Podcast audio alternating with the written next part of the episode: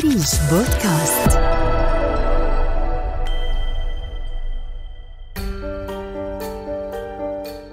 سواء كانت مادة صحفية مكتوبة أو مسموعة أو مرئية بالنسبة لضيفتنا في حلقة بودكاست أريج لهذا الشهر جميعها أشكال محببة من الكتابة الصحفية خصوصا عندما تحكي قضايا الناس والمجتمع وتسلط الضوء على ما هو حولنا. الصحفية الأردنية تالا أيوب. إحدى المشاركات في زمالة 100 وط من أريج. في هذه الحلقة سنتحدث عن رحلة تالا في الصحافة والموضوعات التي نفذتها ضمن الزمالة والكثير الكثير من القصص واللحظات التي لن تنساها خلال إنتاج تحقيق النباشون الصغار.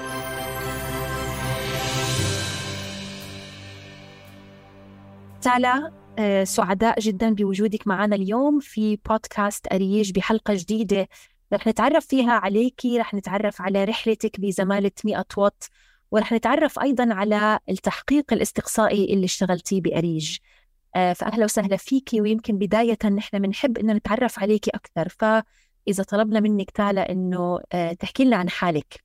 كيف بتقدمي لنا تالا أهلا فيك سامية شكرا كثير لهاي الفرصة اللي أعطتوني إياها. يعني صراحة فرصة أكثر من رائعة. أنا كثير بشكركم عليها. آه، أنا اسمي تالا أيوب. أنا صحفية آه، أردنية. بشتغل في جريدة الرأي الأردنية اليومية. صراحة ميت وات من آه، أحلى التجارب اللي مرت في واللي عشتها في حياتي المهنية صدقا. تجربة جدا ممتعة غنية كل إشي جديد عم ناخده فيها مش بس كمعرفة كشغل يعني. نتعلم وبنفس الوقت بنطبق الإشي اللي تعلمناه في الحياة المهنية. طيب خليني أرجع شوي بالوقت لورا تالا. م. كل واحد لما بيكبر بيكون عنده حلم يعني بيتمنى إنه يعمله. لما أنت قررتي تدخلي صحافة أو تدرسي صحافة أو حتى تشتغلي بالصحافة من وين إجا هذا القرار؟ يعني الصراحة هذا السؤال حلو. وبنفس الوقت يعني في عندي تجربة فيه إنه من الأساس أنا دراستي مو صحافة وإعلام لا. أنا من الأساس أول سبع سنوات اشتغلتهم في جريدة الرأي هي as a graphic designer يعني إشي بعيد شوي عن الصحافة. 2012 بلشت أكتب في ملحق أبواب التابع للجريدة عنا.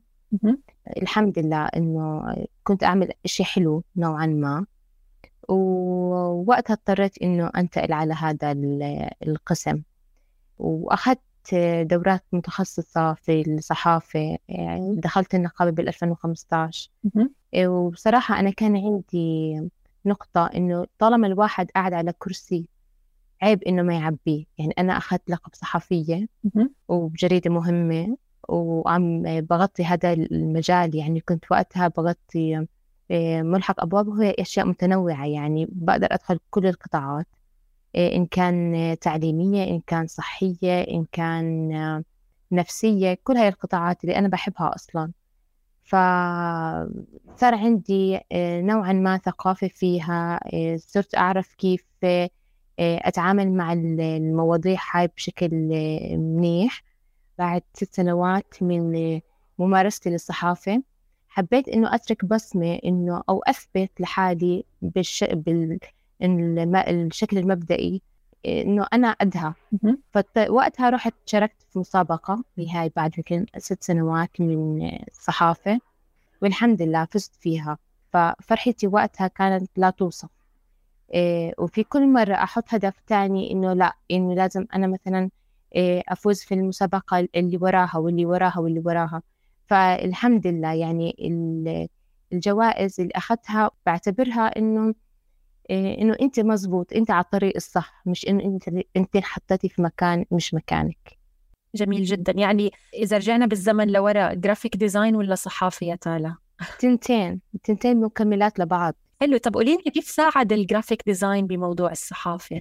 آه، ال graphic design إنه كيف بدي أقول لك آه، لازم يكون في تفكير مخ يعني تخطيط. يعني انت تيجي تصممي إشي لازم تكوني أنت بتفكري بطريقة منظمة. بدك يكون في عندك شوية إبداع.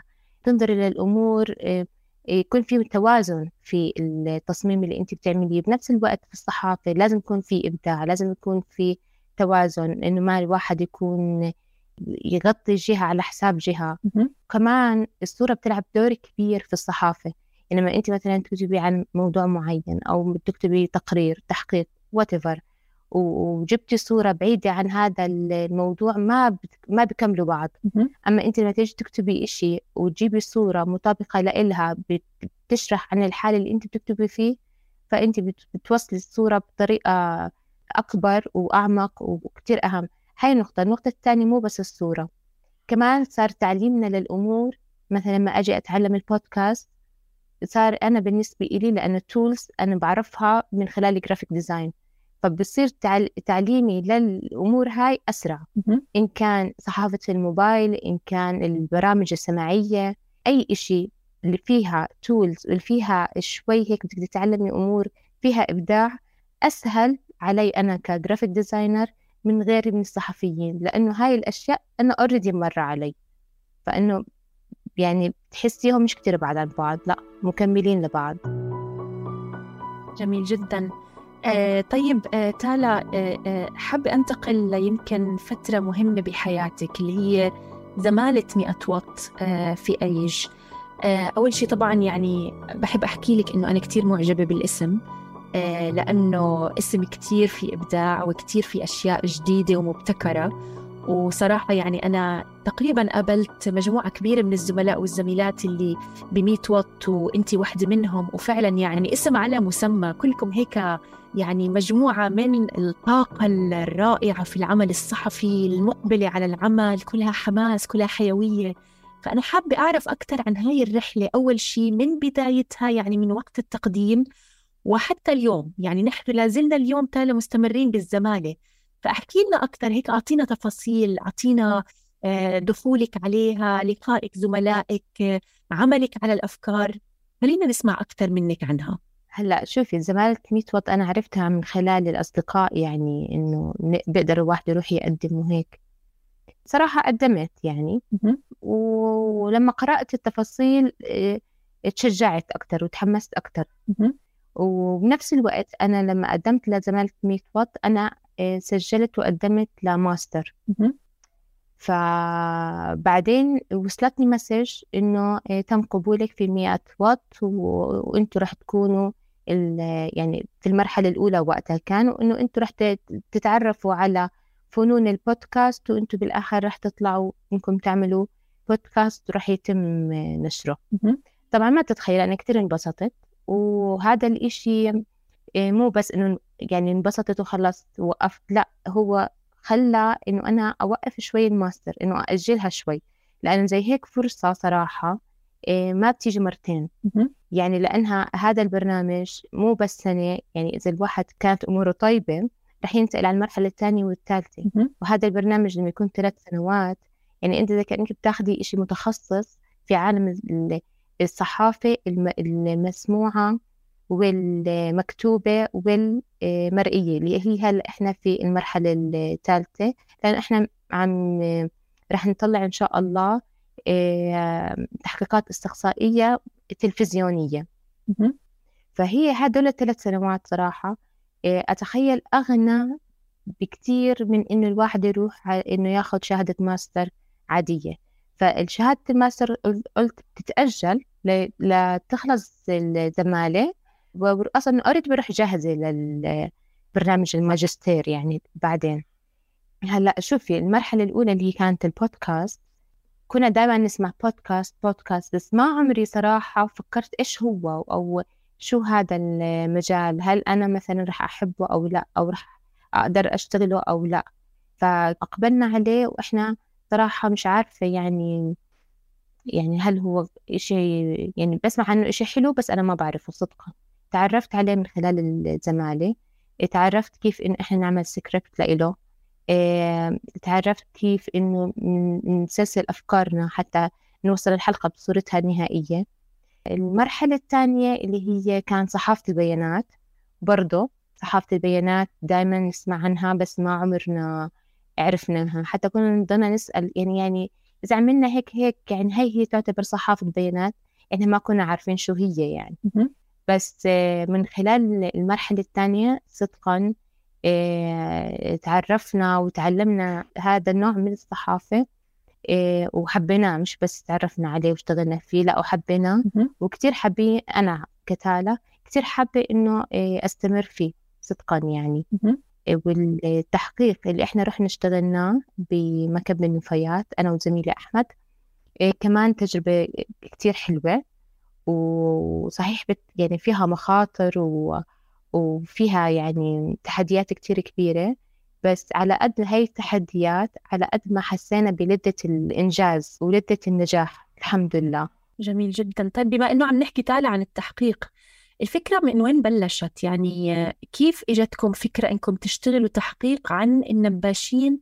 خصوصا إنه نحن عم نحكي عن أطفال يعني التحديات حتى أعتقد بالعمل عن الأطفال هي أصعب. فأحكي لنا من وين إجت الفكرة.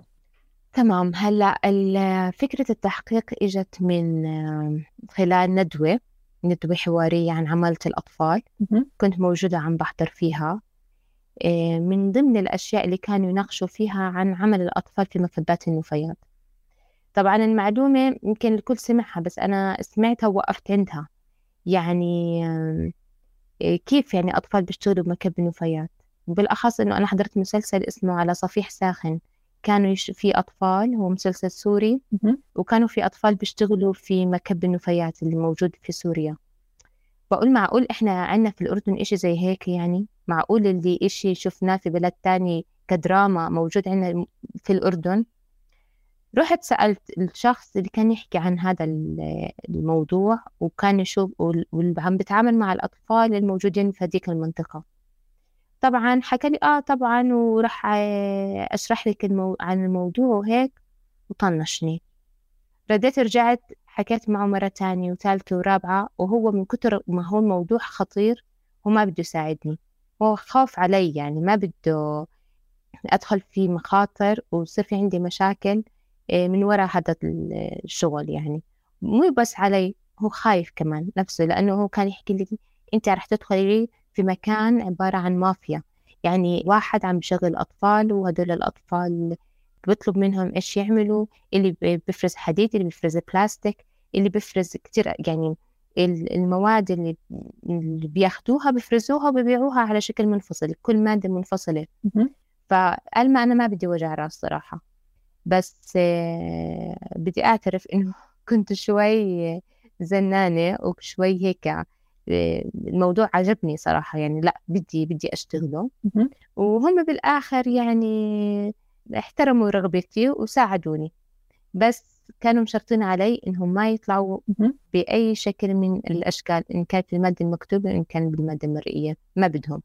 وإحنا حافظنا على آه، خصوصيتهم وبالفعل ما ما حكينا عنهم نهائي. حتى المعلومات اللي قدرنا ناخذها منهم رحنا أثبتناها إحنا بشغلنا يعني يعني نهائي ما عرضناهم للخطر.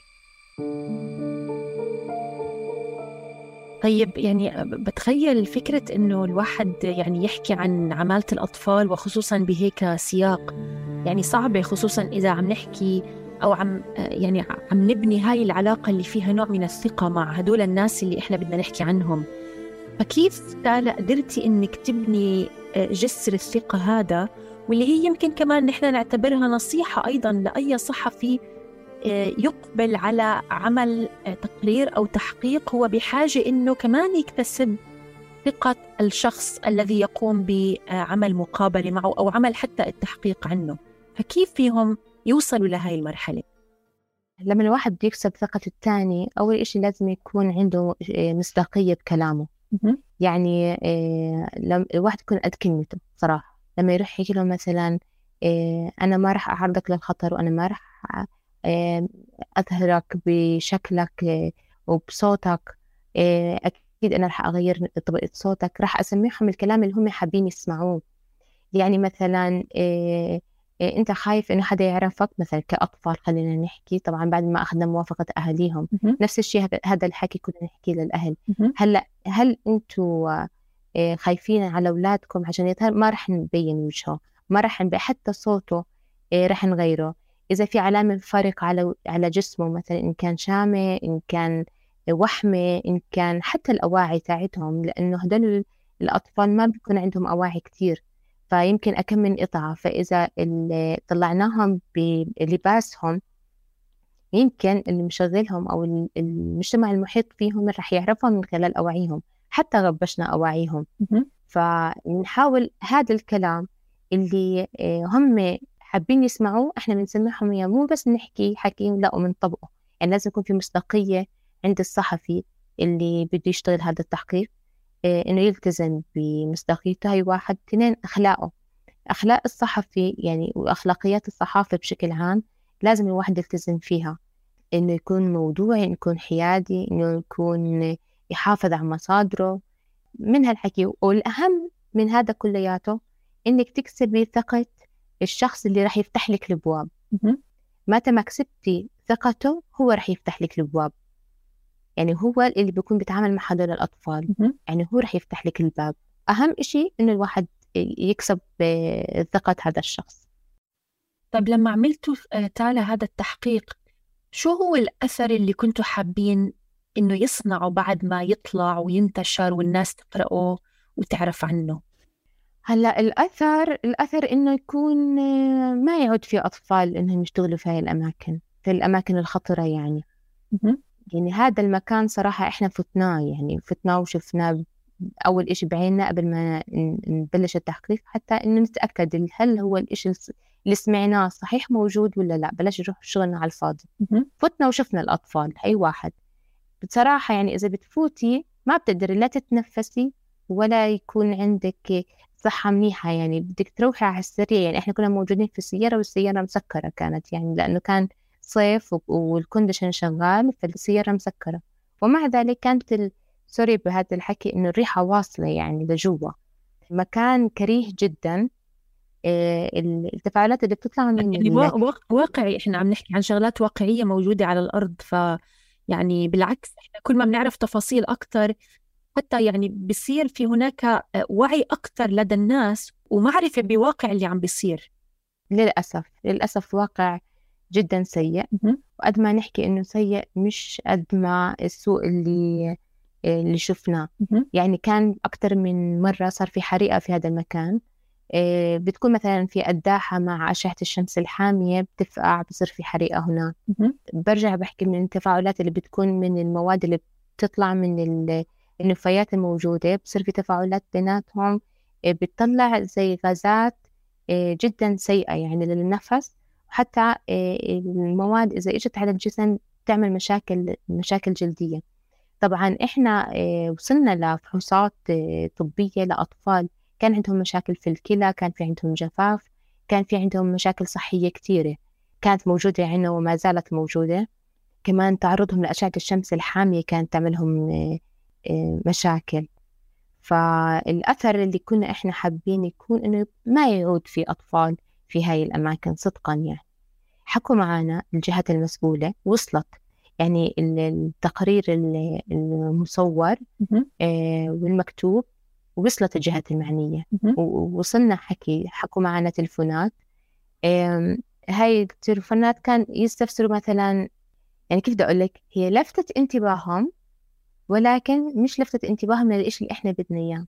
يعني كانوا يسألونا مثلا أنت متى تواصلتوا مع هذا الشخص المسؤول عنا في الوزارة؟ هل هو مثلا هاي في هذا الوقت ولا في وقت سابق مثلا؟ بدهم يعني يقولوا لنا مثلا إحنا هاي مش مسؤوليتنا مسؤولية الوزارة الفلانية. صاروا يتهاوشوا على مسؤولية مين هاي لازم يمسكوها؟ ونسيوا إنه في أطفال موجودين في هاي المنطقة إنه لازم يتم التركيز عليهم وإنه ما يعود في أطفال. فإحنا لازم نضلنا نشتغل على هذا الموضوع مرة ومرتين وثلاثة لحتى ما يعود في أطفال مش بس بمكة بنفيات في الأماكن الخطرة حتى في الأماكن اللي مش خطرة. يعني إن شاء الله إنهم يرجعوا الأطفال إيه، في مكانهم الصح في مكانهم في بيئتهم الآمنة. صحيح. ويمكن تالا أنت كمان حكيتي نقطة كتير مهمة وهي إنه برضو كمان يعني كان في عنا أشكال من الدراما اللي ناقشت نفس الموضوع. فدايما يمكن هذا التركيز اللي جاي من أكثر من جهة ومن أكثر من مكان. كمان بيلفت أنظارنا إحنا كأشخاص بنشوف دراما أو نقرأ تحقيقات أو نقرأ بالجرايد إنه هاي مش حادثة عم تحصل مرة ومرتين وخلص. هذه ظاهرة أصبحت موجودة عندنا ولازم يلتقى لها حل في النهاية ويمكن بداية الحل هي عن طريق التوعية وعن طريق نشر الوعي إنه في هاي المشكلة موجودة. فبالتالي يعني هل كان في هناك أي مواقف قصص لأطفال حتى يعني خلال وجودك أنت آه، لعمل آه، وتنفيذ هذا التحقيق هل في هناك كانت لحظات آه، يعني كانت ما بدي أقول صعبة هي كلها أكيد صعبة ولكن لسبب أو لآخر لم تجد طريقها إنها تظهر بالتحقيق. ظهرت أشياء ولكن لم تظهر أشياء أخرى. قررتوا إنكم أنتم ما تحكوا عنها أو إنه يمكن ما كان في ضرورة نحكي عنها. صراحة كتير في قصص وكتير في أطفال إحنا فضلنا إنه ما نطلعهم. أولا لأنه إذا حكينا عنهم زي كأنه بنأشر على هدول الأشخاص إنهم هدول الأشخاص اللي إحنا عم نحكي عليهم. يعني إحنا زي بنفضح خصوصيتهم. فإذا حكينا عن هاي القصة زي كأنه بنأشر عليهم فالمعلم اللي مشغلهم أو المجتمع المحيط فيهم بيعرف عن مين إحنا بنحكي. حد واحد. تنين مثلا في بعض الأطفال إيه، ما كانوا سهل التعامل معهم يعني خجولين عندهم انطوائية بيعرفوش يعبروا. طبعا هذا الحكي كلياته هذا بسبب عمل الأطفال يعني هم بيكونوا عمرهم 11 سنة وهم بسوق عمل إيه، زي هيك خطير هو عم بيبعدوا عن الأطفال يعني اللي المفروض يكونوا موجودين بيناتهم. فهذا الإشي بيعمل لهم أشياء سلبية زي اللي قلت لك إياها من الانطوائية والخجل وما إلى ذلك. إيه مثلا قصص كتير صارت معنا إحنا. يعني إحنا لما نكون مثلا فتنا بيوتهم وقعدنا معهم نقابلهم إيه مثلا واحد من الأطفال خلص ما بده إيانا راح سحب حاله وراح آه، جوا خلص ما بده يقابلنا هو. وإحنا بنفس الوقت احترمنا رغبته قلنا له خلص إحنا ما راح نحكي معك وإحنا ما راح نتواصل معك ولا خلص أنت إحنا أنت ما بدك تحكي معنا خلص إحنا ما راح نحكي معك ولا راح نقابلك مع إنه أهله كانوا كتير يشدوا عليه بس إحنا قلنا لهم معلش ما بدنا نحكي معاه إيه عشانه هو يعني. في موقف من المواقف إنه لما اجينا بدنا نثبت آه، جوا المكب إيش الأشياء اللي عم بتصير. فمعنا المصور والمخرج. فكيف بده يفوت يصور جوا؟ ما بقدر يحمل الكاميرا ويفوت. إيه، فاضطر إنه يحط آه، كاميرا GoPro على آه، يعني مقدمة السيارة ويفوت. طبعا هلأ مين بده يدخلهم؟ اللي هم إحنا. عشان إحنا عارفين المكان وإحنا رحنا وخلص عارفين كيف جغرافية المنطقة. فسهلنا لهم المهمة وفاتوا جوا. طبعا لما يفوتوا جوا الإرسال بنقطع ما في إرسال. والمكان خطر. فإحنا كنا موجودين آه، برا المكب والسيارة تاعت المصور والمخرج فاتوا جوا المكب فإحنا ضلينا رايحين جايين برا المكاب حتى إنه نأمن عليهم نشوف يعني بدنا إياهم يطلعوا. يعني خلص يفوتوا يخلصوا اللي بدهم إياه ويطلعوا. فهم جوا لما فاتوا آه، هيك صار بدهم يلفوا شوي بالمكاب لفتوا انتباه الموجودين هناك. فإجوا وقفوا جابوا سيارة آه، نفايات كبيرة وحطوها بالعرض قدامهم زي سكروا عليهم يعني ونزلوها من السيارة. انت شو بتسووا هون إيش بتعملوا؟ قالوا لهم إحنا هيك هيك جايين نصور عشان يعني مادة صحفية وهيك. طب وين التصريح تبعكم تبع التصوير؟ فرجوهم إياه. قال لا أنتوا لازم تروحوا على البلدية. مو أنتوا تروحوا لازم الصحفي المباشر هو اللي يروح على البلدية وياخذ التصريح. عشان إحنا نروح على البلدية يعملوا معنا تحقيق أنتوا شو عم تعملوا يعني جوا. آه، بهاي الأثناء إحنا من كتر ما رحنا وإجينا قدام المكب يعني هو زي آه، شارع رفيع والواحد بيروح وبيجي في يعني منطقة مكشوفة بالأخص إنه إحنا كنا بنات جوا السيارة. في مكان كله آه، يعني سيارات كبيرة تاعت نفايات كلهم سواقين واللي بيشتغلوا في هذا القطاع. يعني أكيد ما راح يكون في بنات. إحنا بنات موجودين هناك. فلفتني انتباه الشرطة. كانت في شرطة هناك. فوقفونا إنه شو بتعملوا هون؟ فوقتها قلنا لهم ما ما قدرنا نحكي لهم شو بنعمل.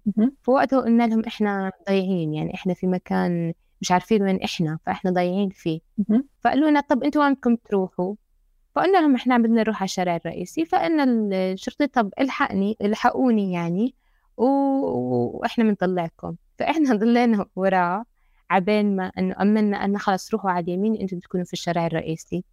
فمشينا شوي شوي لحتى ما راح وراحت سيارة الشرطة وقدرنا نوقف على جنب ونستنى الشباب. طبعا لما شفناهم الحمد لله يعني كأنه حدا غايب سنين خلص بنست... يعني يعني خلص طمنا عليهم يعني ما قدرنا يعني خفنا عليهم صدقا يعني لأنه منطقة مقطوعة وما فيش إرسال و... وقد ما خوفونا من المنطقة مافيات وما مافيات قلنا خلاص مش رح يطلعوا.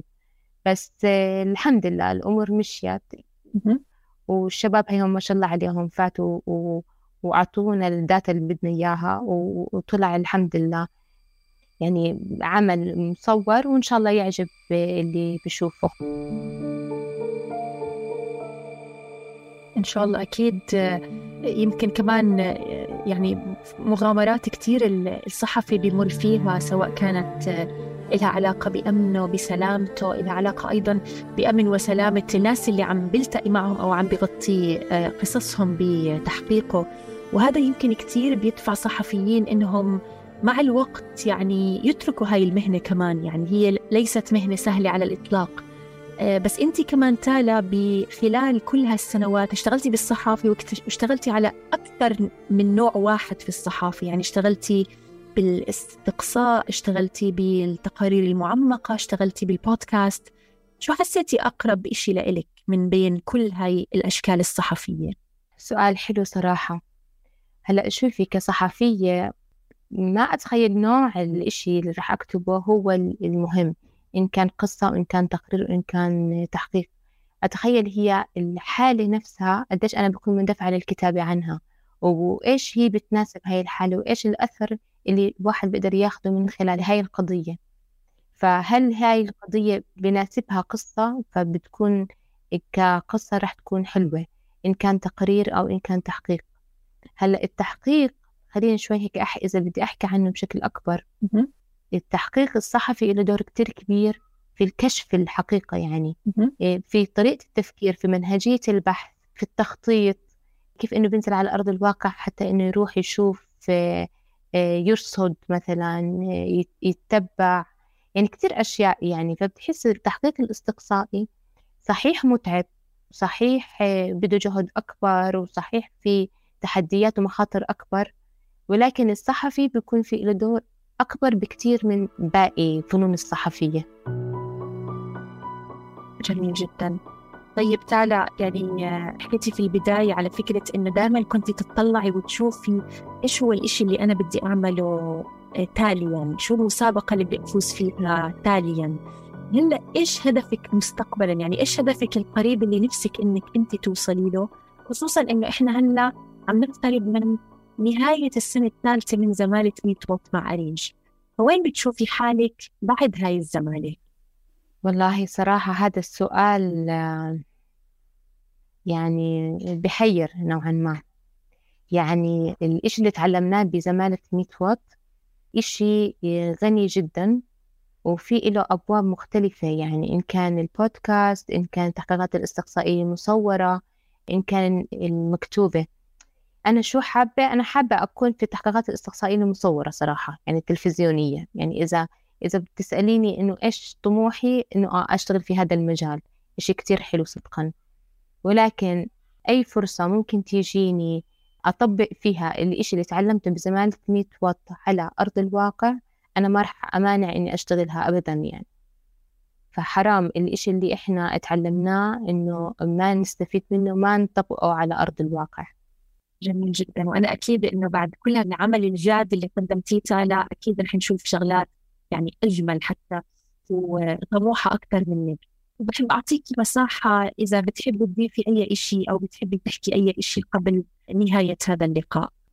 ما في شيء معين صدقا إنه خاطر على بالي ولكن آه، زمالة ميت وات صدقا يعني هي مرحلة مهمة غنية ثرية بكل معنى الكلمة إيش ما بدي أوصفها صراحة ما راح أقدر أوصفها. إن كان على الصعيد المهني وإن كان على الصعيد الاجتماعي. يعني إحنا صحيح تعرفنا على أدوات و... يعني مو بس أدوات وطرق صحفية عميقة حديثة متطورة مثلا كيف حتى كيف التعرف على المصادر المفتوحة كيف تشتغلي عليها. كان برنامج يعني صراحة مش يعني إذا بدي أحكي من هون لبكرة إيش هم المواد اللي تعلمناها أو المعرفة اللي وصلنا لها ما راح أو في حقها صراحة يعني. هذا على الصعيد المهني. على الصعيد الاجتماعي تعرفنا وعشنا لحظات كتير حلوة مع زملائنا وزميلاتنا وكسبنا إخوان وخوات صدقا يعني. في مجموعة حلوة إحنا صرنا أصدقاء يعني وصرنا مقربين من بعض. ف يعني إن شاء الله لقدام إن شاء الله هذا على الصعيد المهني وعلى الصعيد الاجتماعي إن شاء الله يضلوا دائما على طول يا رب. إن شاء الله إن شاء الله. ويمكن كمان يعني اللي آه، الناس اللي عم بيسمعونا آه، ما بيعرفوا كمان إنه آه، حتى يعني الزملاء والزميلات في مشروع 100 وات كانوا يعملوا جو مختلف ورائع جدا عنا بالمكتب بأريج.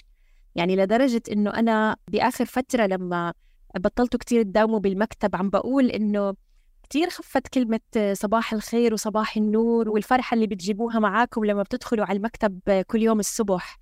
فعن جد يعني حتى بعيدا عنكم أنتم داخل الزمالة بالنسبة لنا نحن كمان بفريق أريج يعني ضفتوا جو رائع جدا وجو فيه بهجة كتير كتير حلوة. يعني صراحة آه، يمكن مش دايما بتكون موجودة عنا ف... فإحنا كمان صراحة يعني على المستوى الإنساني آه، يعني طورنا كمان صداقات وعلاقات. بتمنى إنه إن شاء الله أكيد آه، تستمر. فتالا شكرا كثير كثير لك ولوقتك ولكل الشغل الحلو اللي عم تعمليه. أنت وكل الزملاء أكيد والزميلات بزمالة ميت وات. شكرا لكم كثير شكرا و... وقد ما أشكركم يعني لبكرة ما رح أوفيكم حقكم عن جد يعني يعطيكم العافية و... وإن شاء الله دائما ضلكم هيك آه، مصدر آه، سند وقوة لكل الصحفيين الاستقصائيين يا رب. إن شاء الله إن شاء الله. شكرا شكرا لك تعالى. شكرا.